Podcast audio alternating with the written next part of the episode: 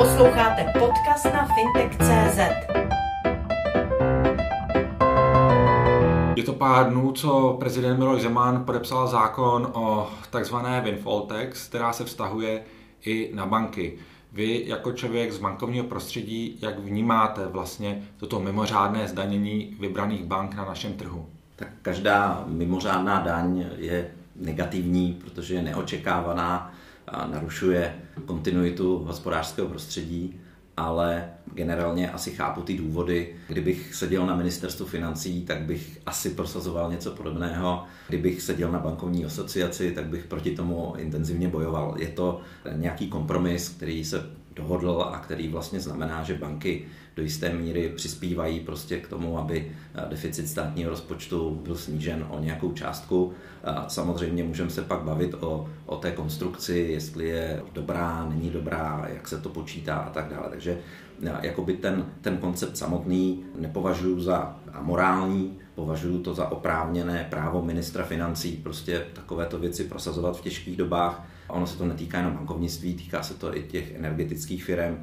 To, jestli v bankovnictví vzniká mimořádný zisk a jak se počítá a jak je veliký, to už je druhá otázka.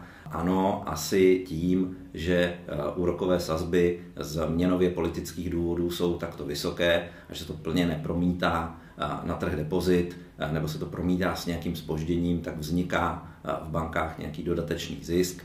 Jestli je jako materiální a vybočuje z nějaké historické linie, o tom bych i pochyboval. A pak samozřejmě je to o tom, že když se udělá výpočet a zahrne se do něj, e, do výpočtu toho základu rok, kdy vlastně e, tady hrozila apokalypsa vyvolaná zastavením hospodářství, a lockdowny v rámci covidu, tak jestli je to jako vlastně dobrý výpočet, nebo jestli je to takový účelový výpočet, zahrnout tento rok do toho, do toho základu. Jak vnímáte to vysvětlení pro uvalení té mimořádné daně jenom na banky spolu s energetickými firmami a firmami, které se dotýkají třeba pohoných mod, ale jak si jsou tady i další odvětví, další firmy, které mají mimořádné zisky, můžeme pro příklad jmenovat třeba zbrojní průmysl a podobně, kterých se ta daň netýká. Takže ta otázka jednoznačně zní, jak vnímáte tu argumentaci té vlády. Mm-hmm. Tak zbrojní průmysl zákazníkem zbrojního průmyslu je sama vláda zpátky. Takže já bych řekl, že se šlo asi cestou, a je to otázka pro ty, kteří, kteří uh, zdůvodňovali tu daň, cestou toho zdanit to odvětví, které zase není tak energeticky náročné. Bankovnictví není energeticky náročné odvětví, takže zdražení energie se na něm neprojeví. Na druhou stranu ten vstup, s kterým bankovnictví pracuje, to znamená peníze, tam ty ceny se zvýšily. Takže se dá říct, že v důsledku toho, že je inflace v energetice a, a obecně inflace, tak eh, tím vlastně se vytvořilo díky tomu, že Česká národní banka by chránila vlastně měnovou stabilitu, tak zvyšuje úroky, tak tím dodává bankám do výsledovek jakoby dodatečný zisk, ale z druhé strany bankám tolik nerostou náklady v souvislosti s energetickou náročností. U výrobních firm je to jiné, že jo? tam samozřejmě lze uh, pochybovat o tom, že na, uh, na třeba zbrojní firmy nárůst cen energií nemá vliv. Podle mě ty výroby jsou extrémně energeticky náročné, že to strojírenství a myslím si, že tam vlastně uh, žádný jako nadměrný zisk ne, nevznikne. Tam vznikne velký obrat, ale jestli se to projeví v nějakém nadměrném zisku a zdražování, to je jako otázka, že jo? mezi těmi firmami je taky konkurence. Jo, takže já bych řekl, že tohleto, jakmile začneme uvalovat sektorové daně, tak nikdy neskončíme. Že jo? To si vybereme jedno, jedno odvětví, druhé, třetí. To znamená, na, na ta odvětví se postupně, vlastně na, na nich se postupně projevuje inflace různým způsobem a když začneme každému odvětví vymezovat, co je normální zisk a není normální zisk, tak skončíme v plánované ekonomice, že jo, a na konci dne tak otrávíme ty lídry těch odvětví, že přestanou podnikat, začnou jenom jako plnit plán, že jo, a to už jsme tady zažili, nebo ne všichni, ale já jsem to třeba zažil jako dítě. A musím říct, že takovou ekonomiku jako nechceme asi, kde stát a ministerstvo rozhoduje o tom, jaký firmy mají mít zisk. Ale já myslím, že to je přehánění, že to není vůbec tak daleko. Prostě je to věc dočasná, mimořádná, má to určitý morální aspekt, takže jakoby z mého pohledu to je zkousnutelné a je to z nějakého zisku nad nějakou úroveň, takže ten, ten koncept jako sám o sobě, když už musí být, tak, tak víceméně není zas tak agresivní, že by třeba se zdaňovaly objemy depozit. Jo. Známe tyhle ty daně zavedené po roce 2008, že jo, kdy, kdy v rámci finanční krize, dokonce to bylo na Slovensku, i, že jo, vlastně se zdaňovaly banky ne podle zisku, ale podle velikosti bilance nebo velikosti depozit. To je samozřejmě velmi negativní, protože logicky to eh, bere klientům z kapsy úrok, protože banky nemají jinou cestu, než to přenést na každého vkladatele, protože ať je produkt ziskový nebo ne, tak vy z něho platíte daň. Že jo? Takže z tohle pohledu potom to snižuje eh, samozřejmě depozitní sazby, tak to jsou, to jsou velmi negativní eh, sektorové daně, jakoby z obratu nebo z objemu bilance, tam, kde to je eh, vlastně vypočítáno ze zisku a ještě z nějakého přebytku zisku na nějakou úroveň, tak to je ten nejmenší, bych řekl, technický zásah. Samozřejmě můžeme vést debaty, jak se ta úroveň počítá a tam se opravdu můžu smát tomu, že se do toho eh, započítává jenom krátký průměr, kde zrovna je ten rok s tím covidem, aby to jako spadlo dolů ten základ a ta daň byla vyšší, ale to je tak všechno. Jo. Ještě než se dostaneme k tomu, co je přiměřený zisk a nepřiměřený zisk u bank, a jak vlastně ho generují. Rád bych se vás eh, zeptal, jak hledíte na to, že vlastně ta daň dopadne jenom na vybrané banky na trhu a jestli máte za to, že se dotkne mm, konkurenčního prostředí na bankovním trhu. Hmm. To, že to je jenom pro nějaký okruh eh, těch soutěžitelů, jenom pro ty velké, je z mého pohledu kontroverzní mm, část eh, té konstrukce. To musí zodpovědět právníci, jestli to je vůbec legální a se z pohledu toho, že v každém odvětví má být prostě pravidlo, které platí pro všechny, takže když jsem v tom odvětví a mám licenci, tak se na mě vztahují tato pravidla. Já chápu ještě to, že jsou třeba pro malé a střední podniky jiná pravidla, protože zájem, aby lidé podnikali, aby ten vstup do vlastně svobodných povolání byl, byl nějakým způsobem podporován. Ale žádná z bank není malý, je střední podnik, že všechny jsou vlastně velké, takže ty definici nevyhovují a dělat tam nějakou dělící čáru. Je to jako nový koncept minimálně. A je otázka, jestli tenhle nový koncept vlastně dělit ty banky na velké a malé a nějakým způsobem s ním fungovat té daňové oblasti jako vydrží, nebo to někdo z právníků spochybní, protože to narušuje volnou soutěž mezi bankami z pohledu jakoby daňového. Jinak určitý moment pro dělení velkých a malých v bankovnictví existuje, ale je to jiné dělení, není to na velké a malé, ale na ty systematicky důležité a na ty ostatní, bych řekl.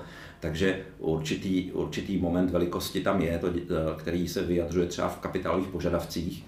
Takže když jste jako velká banka, jste systémově důležitá, tak máte nějaký nutnost držet víc kapitálu ale není to koncept, že vám někdo něco bere, je to koncept, že vy musíte držet větší zásoby, jakoby uvnitř doma a chovat se zodpovědněji v tom, jak vlastně vytváříte nějaký polštář pro neočekávané události a tam je to jako legitimní, protože se to bere, že ty velké mají vlastně velký vliv na celkový finanční systém a když jako by, spadla některá z velkých bank, tak samozřejmě to zasáhne i ty malé a celý ten systém. Tudíž ta velká musí vlastně držet větší zásoby ve špajzu, když to řeknu takhle.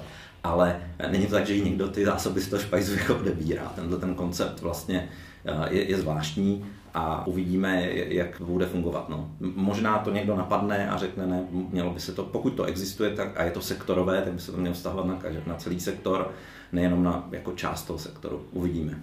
Já v této souvislosti podotknu, že jsme se za Fintech.cz doptávali Úřadu pro hospodářskou soutěž a jeho odpověď byla taková, že s tím problém podle těch informací, které má, mm-hmm. de facto nemá. Pojďme k tomu, jak eh, banky vydělávají. Samozřejmě ten hlavní argument pro mimořádné zdanění bank je ten, jsou vysoké úrokové sazby a banky mají obrovské zisky z toho. Velice jednoduše tedy se dostávají k penězům. Tedy bych se vás rád zeptal, skutečně banky tak jednoduše vydělávají na vysokých úrokových sazbách České národní banky? A tak banky uh, fungují jako polštář.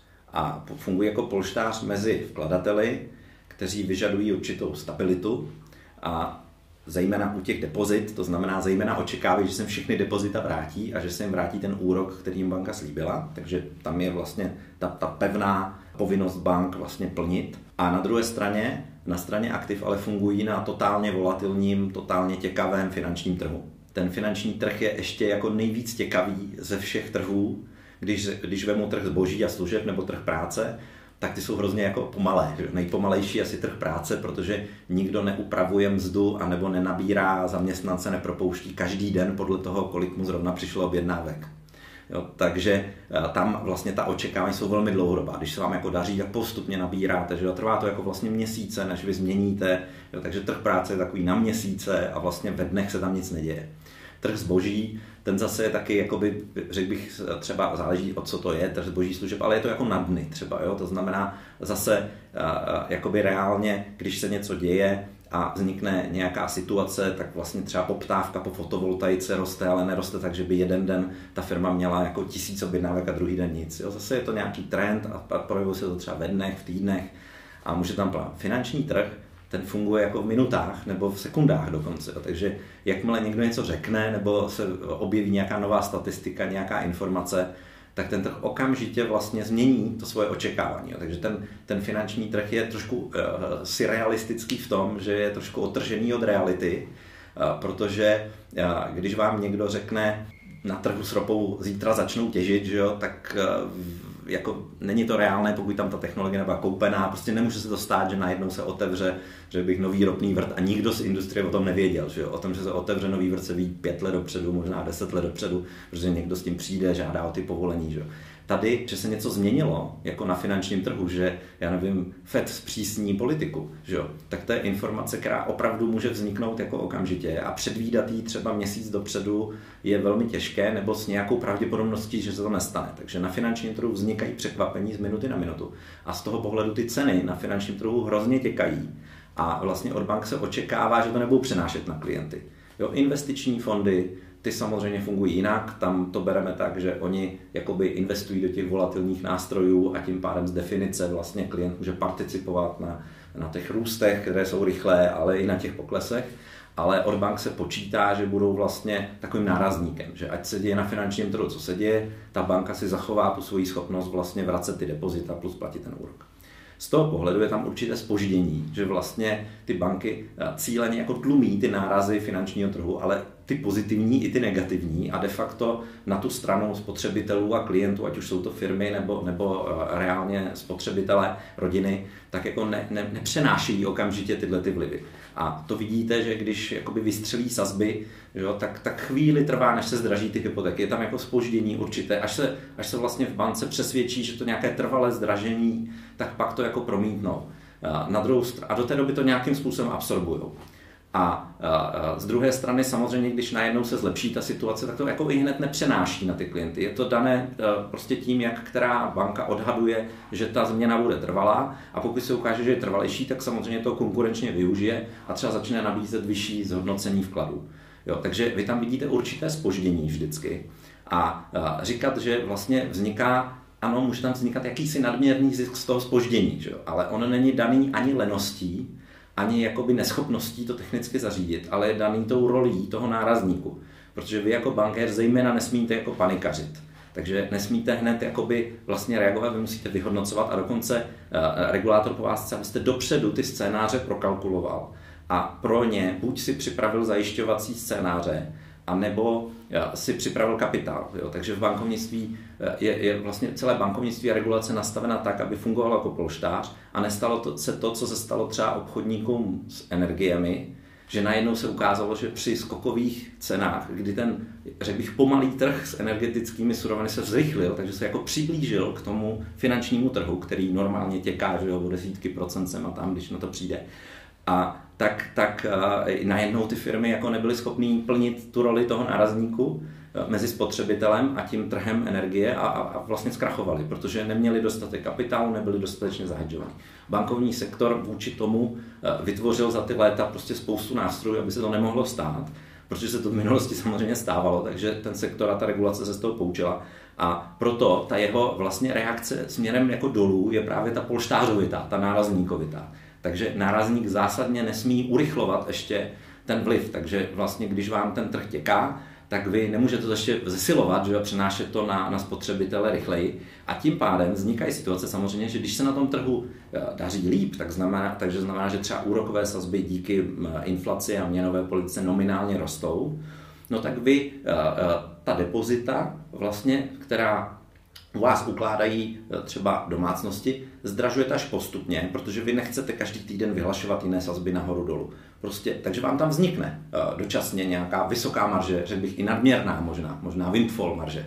ale ona jako není trvalá. Že jo? Ona se jakoby časem díky tomu konkurenčnímu boji mezi bankama vlastně spotřebuje, protože jsou banky, které bojují o depozita, bojují o klienty, no ty první začnou jako nabízet lepší sazby, de facto to vidíte, co se stalo, no a ty větší se postupně přizpůsobují, že pak přijde jedna z těch velkých a začne bojovat s těmi malými, protože vidí, že má třeba nějaký odliv depozit, no a tím se to přenese i na tu úroveň. Takže kdyby mezi bankami nebylo konkurenční prostředí, tak by samozřejmě vznikal monopolní zisk, že se čtyři domluvili, jak za kolik budou depozita, ale to není naší, naše situace.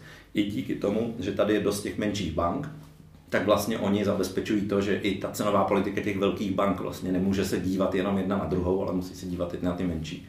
Takže ten trh se postupně vyrovná. Jo? A já myslím, že ano, zase můžou přijít periody, kdy to bude obráceně, jo? kdy zase ty banky budou relativně pomalu snižovat ty sazby na těch úrocích díky konkurence, když ty sazby na tom trhu poklesnou rychle.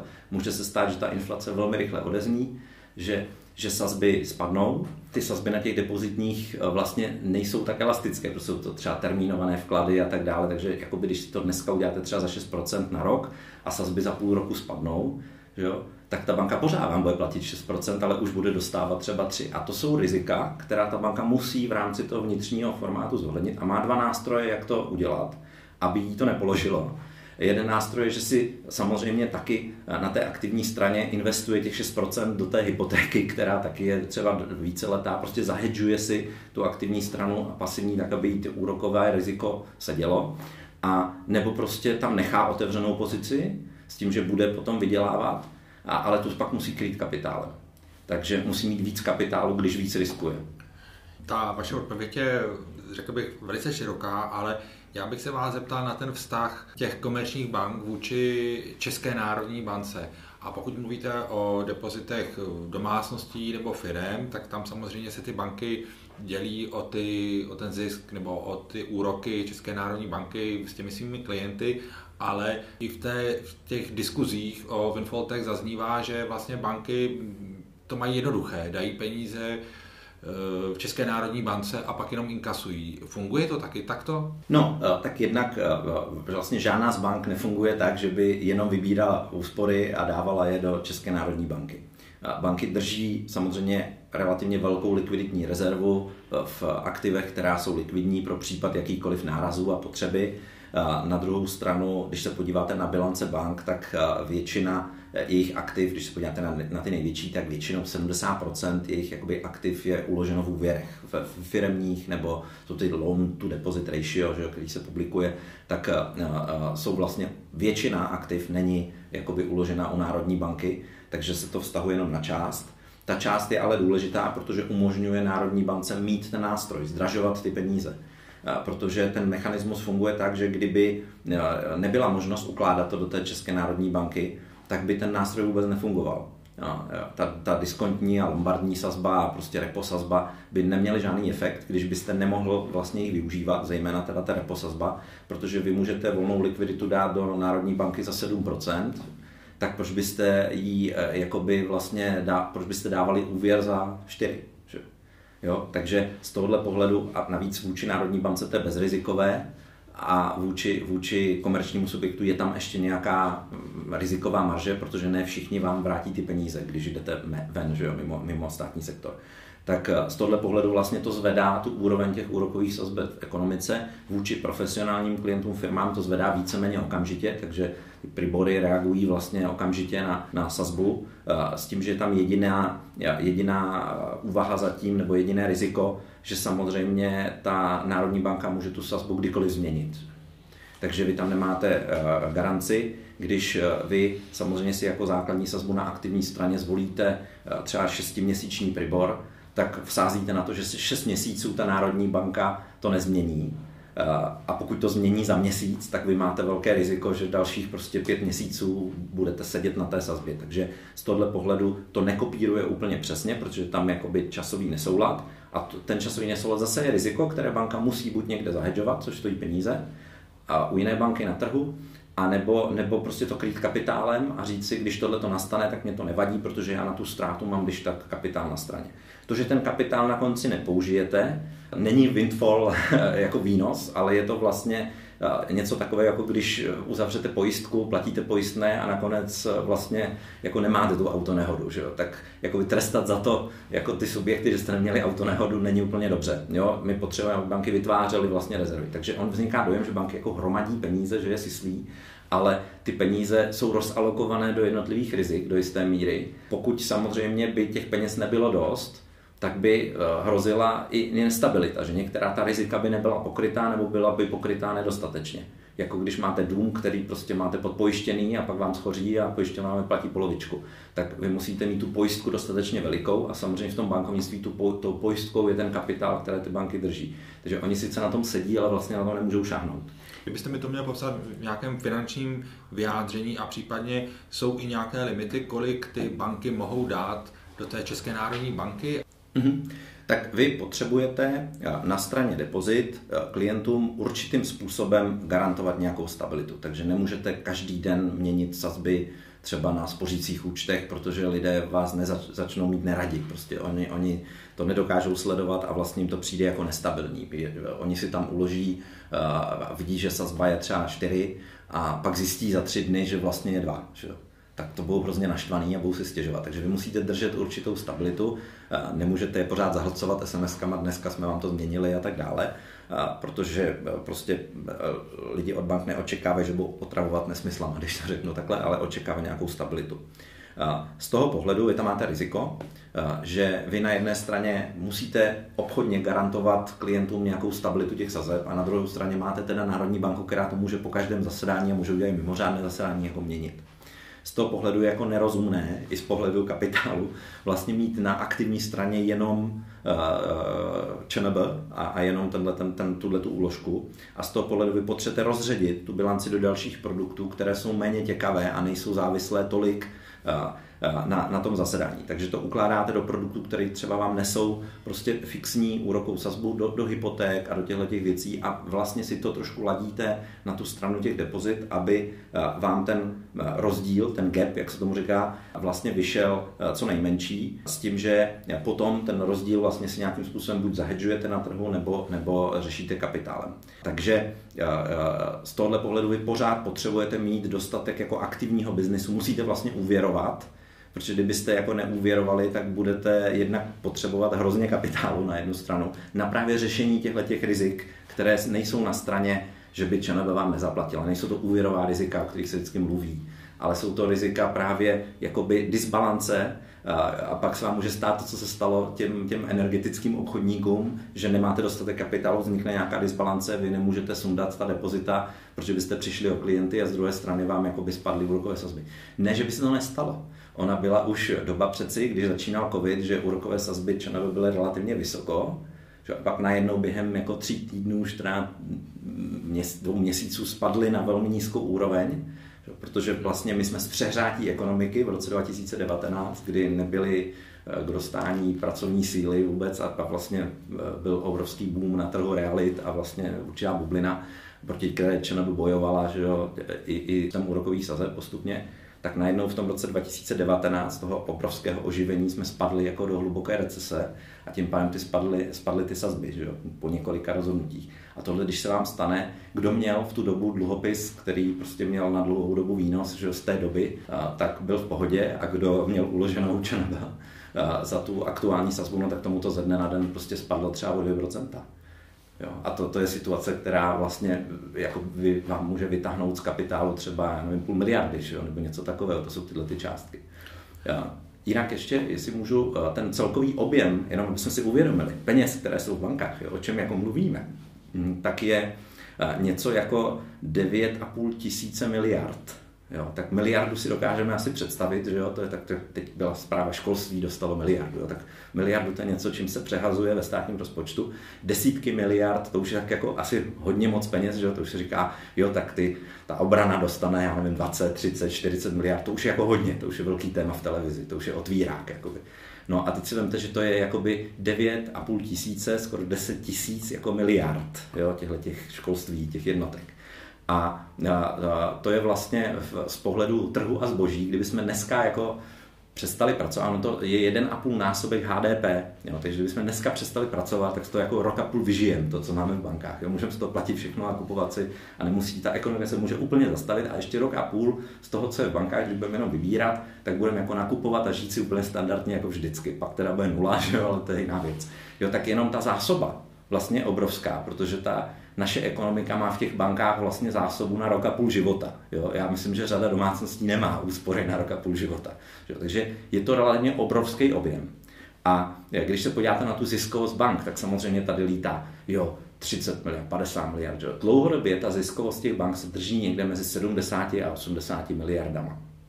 A ty objemy předtím byly samozřejmě menší, teď je tam po covidu dost peněz, teď je tam 9,5 tisíce, předtím tam bylo třeba 6 tisíc jo, miliard, jakoby třeba v roce 2015. Takže ono to roste třeba o takových 5, 6, 7 ročně. V covidu to vyskočilo víc, protože lidi neutráceli, tak ty peníze nosili do bank. Ale vemte si, že spravujete takovýhle objem, 10 tisíc miliard, a můžete na tom udělat vlastně ten zisk, který je v řádu třeba 80 miliard. Jo, letos bude třeba 100, včetně toho, co si myslíme, že je windfall tax. A vemte si, že ty marže, které ty banky mají, jsou vlastně pod 1% z toho, co musí spravovat. A teď si vemte, že podstatná část, třeba já nevím, 50%, 60%, toho jsou úvěry reálně v ekonomice. Máte marži třeba, já nevím, 1%, když to zaprojím nahoru, to ani banky nemají. A co to znamená? Že když vy uděláte jeden špatný obchod, tak musíte udělat 100 obchodů, stejně velkých, abyste tu ztrátu nahradil a jste ještě na nule. Čili to riziko, s kterým vy se vlastně potýkáte, je jako obrovský. Na jednu špatnou hypotéku musíte udělat 100 dalších, kde vám všichni zaplatí a ještě jste nevydělal ani korunu a teprve 100 první vám vydělá něco navíc. Jo? Proto de facto eh, jsou bankéři tolik uleklí z toho rizika a pořád vlastně žijou v těch rizicích, protože ten, ten objem práce, který musí ten systém vynaložit na to, aby jako nahradil jeden jako špatně prodaný kus, bych řekl, je jako extrémní a je to jedna kustu v podstatě. Jo, takže ono to vypadá, že jsou to veliký peníze, ale oni se generují z ohromného objemu, kde je potřeba řídit riziko na celém tom objemu. A takhle nějak bych to přiblížil jako tu výzvu, která tam je. Máte pravdu, že vlastně ty zisky bank jsou každý rok eh, zhruba v těch objemech, který jste říkal, že vlastně tam nedochází k nějakým prudkým výkyvům. A to mě tedy vede k další otázce. Máte za to, že ty banky, byť se tady bavíme o vyšších úrokových sazbách ze centrální banky, že eh, skutečně zažívají časy významně vyšších zisků a že je skutečně jaksi dosáhnou? Ono tam dochází k výkyvům, díky tomu spožďování vlastně reakcí že na, na jedné straně a na druhé, jak jsem vysvětlil, v souvislosti s řízením rizika, ale de facto, když jsem se bavil o tom dlouhodobém průměru, tak ta dlouhodobá, dlouhodobá ziskovost vlastně jakoby klesá, dá se říct. Jo. Klesá, protože prostě čím dál větší konkurence, za poslední dobou vzniklo i řada fintechů, které u některých produktů srazily ceny, protože fintechy fungují inovativně, logicky tak, že si vyberou nějakou oblast, tu udělají perfektně, zvládnou ji technologicky s nízkými náklady a na tom postaví vlastně ten útok. Že? A banky samozřejmě reálně fungují tak, že mají jako stovky produktů a některé jsou ziskovější a některé ne a de facto jako tendence dívat se na to jako na celek. Takže dívat se na to přes klienta, takže když jste klient a máte tam velkou hypotéku a na ní má banka nějaký úrok, že jo, nějakou marži, no, tak vám třeba neúčtuje nějaký ty poplatků, prostě, který by standardně účtoval, kdybyste to neměli. Tím vznikají ty různé služby, ty prémia a tak dále že jo, pro klienty tohle typu. Nebo když máte hodně investic, že jo, tak samozřejmě zase banka vám spravuje velký objemy peněz, tak vám nebude účtovat prostě za platební styk nějaký koruny, že jo, to je vlastně zbytečný, protože tam už máte dostatečný, dostatečný uh, jakoby objem spolupráce. Jo. Je to čistě množstevní sleva jako zjevná ze všech jako jiných oborů. Takže banky poskytují vlastně dobrým klientům, dlouhodobým klientům množstevní slevy. A, a, a pravda je, a, že vy tímhletím způsobem dojdete k závěru, že ke každému tomu segmentu se chováte jinak a logicky ten fintech může zjistit nějakou službu, kterou máte všichni vlastně předraženou, protože z ní dotujete něco jiného. Jo? A takhle si Revolut vybral vlastně placení v zahraničí, že jo? a říkal si, ano, to je vlastně služba, která je zanedbaná, ty banky tam nějak historicky nastavily ty ceny, když ty karty startovaly a nikdo se tím vlastně nezabývá, nikdo to ani moc nekalkuluje a zaútočil do toho. Že Výsledek je, že banky to začaly kalkulovat. Že jo? To, co de facto udělal Revolut, mohla udělat každá z nich do jisté míry. Ty prostředky na to měly. Jo? Ty, ty západní banky i české banky, každá z nich mohla udělat Revolut. Ale vlastně do jisté míry neudělala, protože si říkala, no tak eh, my tam teďka ty peníze z toho máme a když vynaložíme to úsilí, tak nám ty peníze odejdou. Že? My si jako skanibalizujeme ten stávající biznis. A z toho důvodu je vlastně hrozně důležité, aby tady vznikaly nějaký nový subjekty, který do toho, do toho systému přicházejí, protože on, oni donutí i ty staré kocoury inovovat. Že? A to je ta role, proto vlastně můj vztah Revolutu je vlastně pozitivní, že jo? protože říkám, ano, kdyby tyhle ty subjekty nebyly, tak by se pro ty klienty nic nezměnilo. Že jo? Ten inovativní potenciál, který tam je i v těch velkých bankách, by vlastně nebyl využit, protože by nebyl potřeba. Že jo? Proč byste jako akcionář sponzoroval aktivitu, která vám přinese oblibu u klientů, ale vlastně vám sníží dividendu. Že jo? Nikdo z těch akcionářů proto jako ruku nezvedne ale ten management si to musí potom vybojovat na těch akcionářích v tom, že řekne, helejte dlouhodobě, ale my nemůžeme si dovolit, aby tady nějaký startup vlastně nám odebíral klienty, odebíral tu klientskou zkušenost, protože my nemůžeme tu defenzivní hru hrát jako dlouho. Chvíli ano, ale pak musíme přijít taky s inovací a musíme vlastně si ty klienty vzít zpátky třeba na něčem jiném, to je jedno, ale prostě musíme se taky rozvíjet. Jestli tedy tvrdíte, že ziskovost bank klesá, jak jste před chvílí řekl, tak eh, se zdá, že platí ten mm, postřeh a argument eh, některých eh, ekonomů, kteří vlastně tvrdí, že pokud bychom se vrátili k windfall tax, tak to je vlastně pouze o tom, že stát vidí, že v bankách jsou peníze a tak si pro ně došel. Nic víc v tom asi tedy, co se týká zisku, nebude, nebo myslíte si, že ten, tento argument také úplně neplatí? No, jako když, když to použiju čistě teďka jako hloupě a stejně demagogicky, chtělo by to jako dlouhodobou analýzu nebo větší, hlubší analýzu, tak v roce 2015 spravoval český bankovní sektor 5,5 tisíce miliard korun a dneska spravuje 9,5 tisíce. Jo, takže to je nárůst z 5,5 tisíce v roce 2015 na rok 2022. 5,5 tisíce na 9,5 tisíce. Skoro jako dvojnásobek bych řekl, jo? když nebudu počítat přesně. A tehdy ten zisk bankovního sektoru byl 65 miliard. Touhletou optikou při trojčlence, že jo, vlastně kdyby to bylo 110 letos, 120, tak je to normální, že jo? Odpovídá to výši těch aktiv. Za tři čtvrtletí je zisk bankovního sektoru 80, takže do konce roku nějakých 107, jenom když to hloupě přepočtu, tak by mohl udělat. Takže je 107 jako nadměrný zisk miliard při 9,5 tisíci, když 65 miliard byl zisk při, eh, při 5,5 tisíci není, že jo? jo? Takže na první pohled ne, že jo? Na druhou stranu jakoby já chápu, že sami banky, a to říká Mojmír Hampl, sami banky ve svých výročních zprávách říkají, nám se ta situace teďka ziskovosti zlepšila, protože úrokové sazby rostou nahoru. A z mého pohledu e, čistě říkám ano, dočasně, ale ten konkurenční trh je takový na straně depozit, že to stejně vlastně je neudržitelný, ten, ten dočasný zisk. Ale nemusíme se o tom hádat, protože ona to ukáže budoucnost a prostě když to nebude udržitelné, no tak prostě tam ten mimořádný zisk ne, nevznikne. Na druhou stranu, podle mě, ten práh je nastaven velmi nízko, protože se do něj započítává ten covidový rok, takže ono se za mimořádný zisk bude vydávat i něco, co vlastně mimořádným ziskem není a souvisí to jenom čistě pragmaticky s nárůstem bilance, protože jinak bychom museli říct, že i v tom roce 2015 tam byl mimořádný zisk.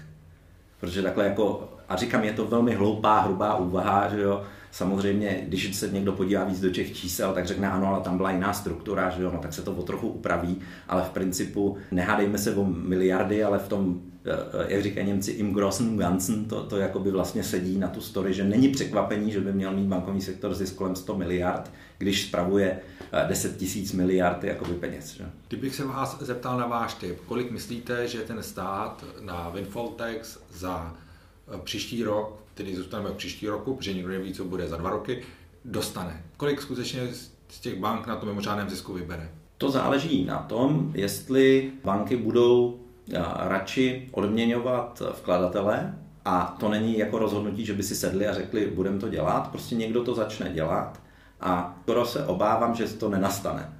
Protože ty, který jsou vždycky vyzývatele s těmi vyššími sazbami, jsou ty menší a na ty se to nevztahuje. Kdyby ta daň byla plošná, tak samozřejmě se to stane. Že jo? Jo, ale takhle si myslím, že se to za stolik nestane. Možná se sníží nějaký gap mezi velkými bankami a malými bankami, ale on už zase takový není, aspoň když se dívám čas od času, je tam nějaké spoždění, ale nakonec i velké banky dávají dobré depozitní sazby. Na druhou stranu, banky nemůžou si dovolit, ta daně je jenom 60%, že? není 100%, jo? takže těch 40% je taky dobrý zisk. Že? Takže aby někdo uměle snižoval zisk kvůli tomu, aby neplatil daně, to jako se v tomhle sektoru jako nedělá, protože vy potřebujete prostě mít ten zbytek toho zisku nezdaněného k tomu, abyste si doplnil kapitál. A když jako banka chcete růst, tak musíte doplňovat kapitál. Vy nemůžete, banka z definice nemůže být dlouhodobě ztrátová, protože ani, ani na nule nemůže být. Jo? Banka, která vydělává 10 let nula, nemůže vlastně existovat, protože si nedoplňuje vnitřně kapitál a musel by ho tam dolejvat někdo zvenku, takže akcionáři jinak nemůže růst, jinak musí vlastně zmenšovat a musí říkat klienti nechoďte sem, protože my na vás nemáme kapitál. Jo, ani sem nenoste ty depozita, protože i, i pro braní depozit potřebujete kapitál. Jo, součástí regulace je leverage ratio, pákové, pákový poměr, eh, který eh, poměřuje kapitál k celkové bilanci. Takže vy, eh, i když nebudete dělat žádný úvěry rizikový a snížíte si ty rizikové váhy na aktivní straně, tak stejně, abyste nabírali depozita, potřebujete kapitál. Já nevěřím, že banky si řeknou, ne, my budeme jako cíleně menší, jo, že sednou v jedné z velkých bank a řeknou, tak nás už nebaví být velký, že jo, my necháme to prvenství té druhé bance a my se zmenšíme, takže aby jsme neplatili daně, tak se schválně zmenšíme, že to nikdo nebude dělat, že jo. takže reálně ano, ty peníze se nějaké vyberou, vyberou se, protože se nastavil práh, jak opakuju už po šestý vlastně eh, z covidového roku, kdy tam vlastně byla obrovská rizika, že jo, předpokládána z toho lockdownu, která se naštěstí nenaplnila, takže se může říct ano, my jsme nenabourali, zaplatili jsme pojistku, tím pádem za to, že jsme nenabourali, teď jako budeme trestat ten sektor, že jo, měli jste nabourat radši, že jo, pak byste jakoby, tak tohle pohledu mně to přijde trošku úsměvné, ten, ten výpočet, ale díky tomu výpočtu se jako ty daně vyberou, ale je to něco stejného, jako kdybychom řekli, i v tom roce 2015 jste vlastně měli nadměrný zisk. Jo. A to je už kontroverzní, bych řekl, tvrzení, protože tehdy to nikdo neřešil. To je velice zajímavý postřeh, ten váš postřeh s těmi malými bankami ohledně toho konkurenčního prostředí, ale vy jste během toho rozhovoru zmínili ještě jednu velice podstatnou věc a to je, jak se vlastně budou vyvíjet dál sazby centrální banky a jak se bude vyvíjet inflace. Tedy jak vy vidíte vývoj inflace a možná i potažmo hodnotíte vlastně tu politiku nyní poněkud jinou než ještě v době bývalého guvernéra pana Rusnoka centrální banky. A co se tedy bude dít, pokud ty sazby spadnou v dohledné době. Sám jste říkal, že může inflace rychle, velice rychle odeznít, co se pak bude dít tedy z Winfoltex, která je po dobu tří let. Když začnu odzadu, tak eh, Winfoltex jako zůstane, asi nikdo nezruší, že jo, v momentě, kdy to je zákon, že jo, a platí to a navíc je to výhodné pro stát, tak se asi nenajde žádný poslanec, který by navrhoval, že to zruší, respektive když se najde, tak bude hned podezření, že jo, někdo zaplatil, že jo, že to je divné. Takže myslím si, že pro, pro stát, ano, je to tak, všichni si to zakalkulují prostě na ty tři roky, že jo, taky si budeme ještě říkat, kdo ví, jestli se to zruší, protože tohle už jsme slyšeli hodně, že je něco na tři roky a pak někdo rok předtím dá pozměňovací návrh a prodlouží se to další tři roky a tak dále. Pamatujeme si super hrubé mzdy a různé jako sliby, že jo, dočasnosti ale já reálně já si myslím opravdu, že to je mimořádná věc a že by to mělo jako skončit. Dobře, když se řeklo, budeme to vybírat tři roky, tak zase je lepší, aby to bylo eh, po kousku tři roky, než aby to byl jeden rok nějaká obrovská částka. Takže zase, pokud se, nevím, zvažovali nějaké alternativy, jednorázově ten bankovní sektor zatížit teď v této době, tak je vlastně lepší to rozložit, než tam dát dneska dardu, protože nejhorší jsou ty neočekávané zprávy, neočekávaná rizika, to bankovnictví je takové jako Titanic, že jo, který se musí jako pohybovat relativně pomalu a nesmí jako narazit, že se musí hrozně dobře plánovat, kam točit to kormidlo, aby ta loď jakoby tam dojela. Jo? Když to začnete dělat zbrkle, tak se jako převrhnete. Takže z tohle pohledu je lepší mít předvídatelnou strukturu než ne. A pokud jde o, o to těkání těch sazeb a, a, a inflaci, No, tak jako samozřejmě jen optimisti říkají, všechno, čeho bylo málo, bude v budoucnu přebytek a nikdo to nebude chtít, jo. A dokumentuje to na těch banánech za socialismu, že jo. A na různých prostě věcech typu prostě potraviny vůbec, že jo. Protože lidstvo v historii vždycky mělo spíš chlad, než že by byl přebytek potravin, no jak se všechno vrhlo jako zdroje na ty potraviny, na ty potravin přebytek v těch částech světa, který samozřejmě jsou schopny produkovat přírodně.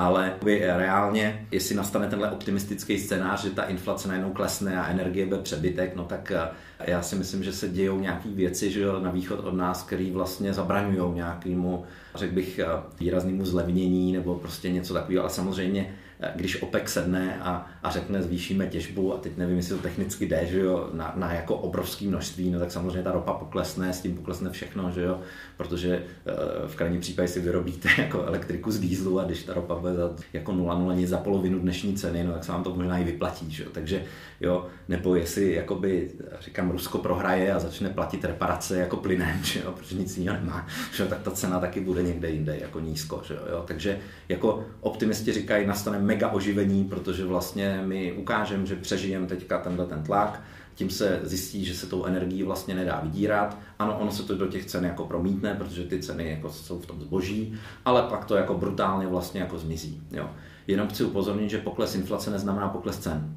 Jo, to znamená, jakoby eh, pokles inflace je pokles tempa zdražování. Že jo? Takže eh, když teďka se zdražuje, já nevím, o 15, o 18% a ono to poklesne na 12, tak to uh, znamená, že se jako nezdražuje o 18, ale zdražuje se o 12, ale už je zdraženo o těch 18, jo? takže jakoby ta zpráva je jako jenom málo optimistická, že jo, z tohohle pohledu. Uh, takže lidi pořád si budou říkat, ono je draho a je čím dál dráž, ale inflace klesá, že jo? protože čím dál dráž, ale čím dál menším tempem možná. Teď eh, do té celkové inflace samozřejmě nebyly promítnuty stoprocentně ty nárůsty energií. Že jo? Jsou tady různé buffery, některé firmy mají fixace, tak proč by zvedali ceny, když mají zatím fixace, ale čím fixace skončí, tak samozřejmě se k tomu dostanou a mezi tím si říkají, nabereme si zákazníky a ještě nebudeme tolik zdražovat. Jo?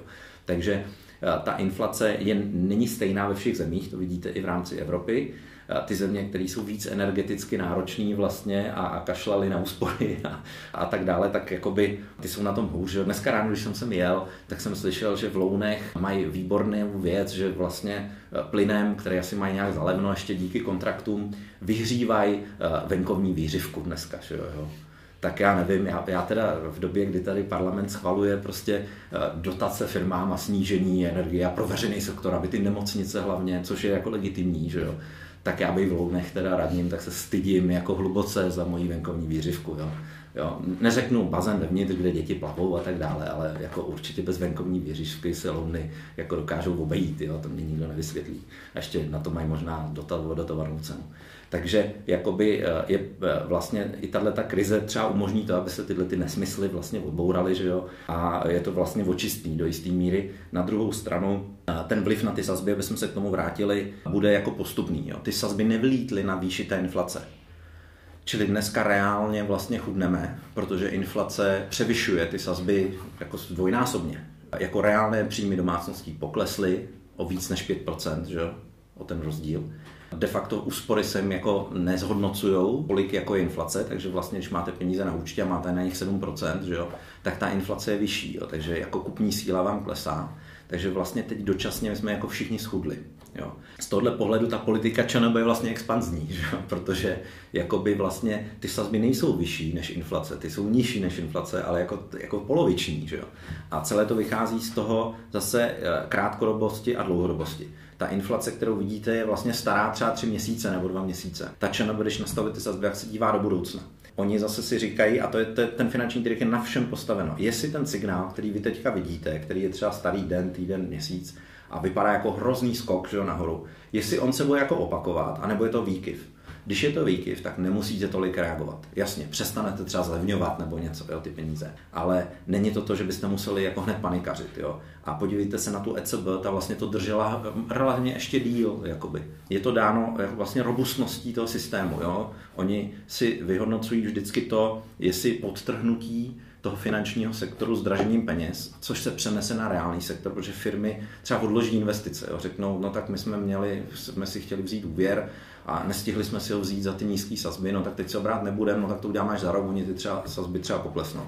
Jo, takže ono to vede k tomu, že některé investice se nedělají. Vidíte, že třeba i těm fintechům se zdražuje vlastně ten kapitál, to financování, že? protože investoři, když můžou uložit bezrizikově za 7%, tak prostě 15% ve fintechu jim přijde jako, jako málo, že jo? tak chtějí 40, 50. Že jo? Z tohohle pohledu to, to vlastně zdražuje cenu peněz, která reálně brzdí ekonomiku. To je jako jasný. Vyšší úroky brzdí ekonomiku, protože se udělá méně projektů.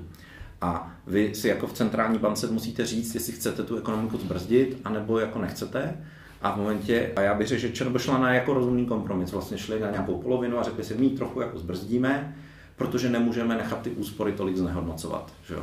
Jo? A nešli na to, na to maximum v tom politické rozhodnutí, dívají se na dlouhodobost, takže to rozhodnutí já osobně hodnotím jako velmi správný, nepanikářský, prostě takový to typicky bankéřský. To, jestli se to naplní, anebo ne, já myslím, že teďka jako vidíme ty známky toho zbržďování a vlastně to hrozně souvisí s eskalací té Ukrajiny. Že jo? A, a všeho, ještě bych řekl, že to souvisí víc s tím, kolik se toho tam zničí, než s tím, jakoby, jak, jak to dopadne, když řeknu takhle, protože myslím si, že už je jasný, jak to dopadne a jenom ta otázka je, kolik se toho zničí. A když se toho zničí hodně, tak to má jako třeba na Českou republiku jako dalekosáhlý důsledky i mimo finanční trh. Jo. Vemte si, že ta Ukrajina bude potřeba vybudovat znova, takže bude nabízet spoustu příležitostí. Že jo.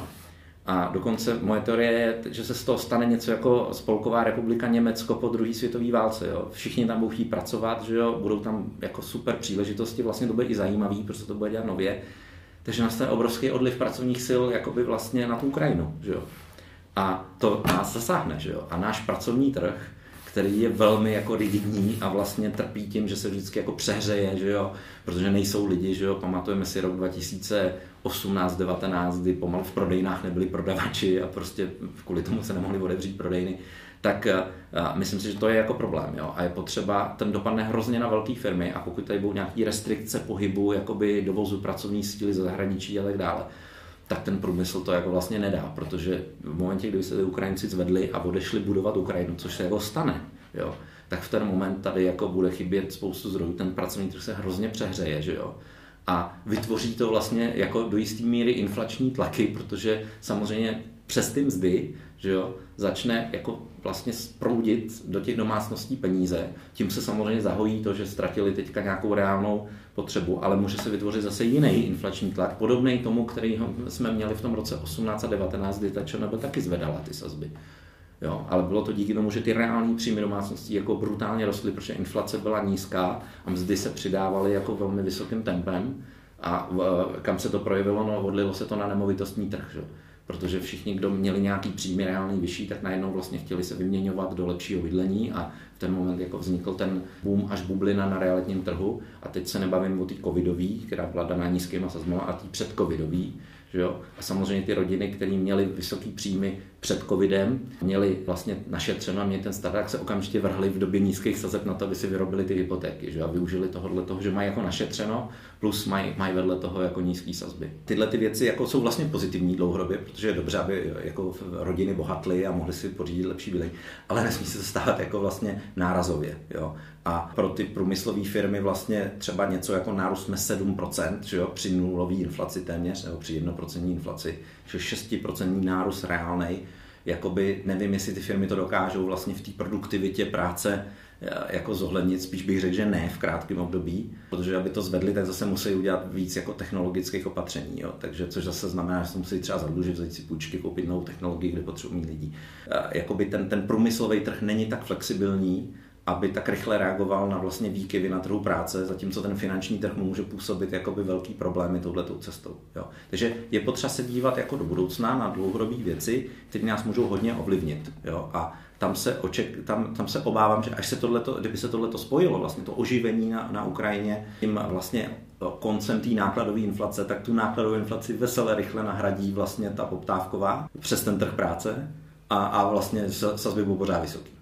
Jo? A to je něco, co se jako může stát, anebo nemusí, ale musíme to dneska vzít v úvahu. Tak, to jsou tedy pěkné vyhlídky. Já vám děkuji za rozhovor a abych to nějak správně ukončil, tak jenom podotknu, že doufejme, že v obci Louny dostanou, dostanou v rámci podpor nějaké peníze na vyhřívání vyhřívky i z Infoltex. Sledujte fintech.cz